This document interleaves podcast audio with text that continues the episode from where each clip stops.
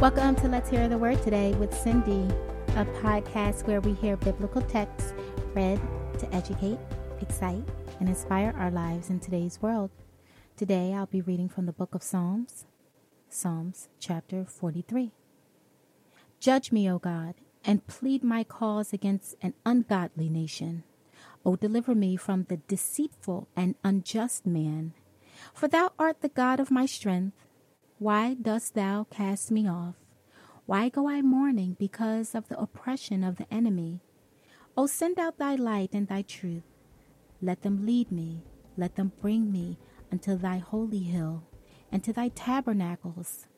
Then will I go unto the altar of God, unto God my exceeding joy. Yea, upon the harp will I praise thee, O my God, O God. Why art thou cast down, O my soul? And why art thou disquieted within me?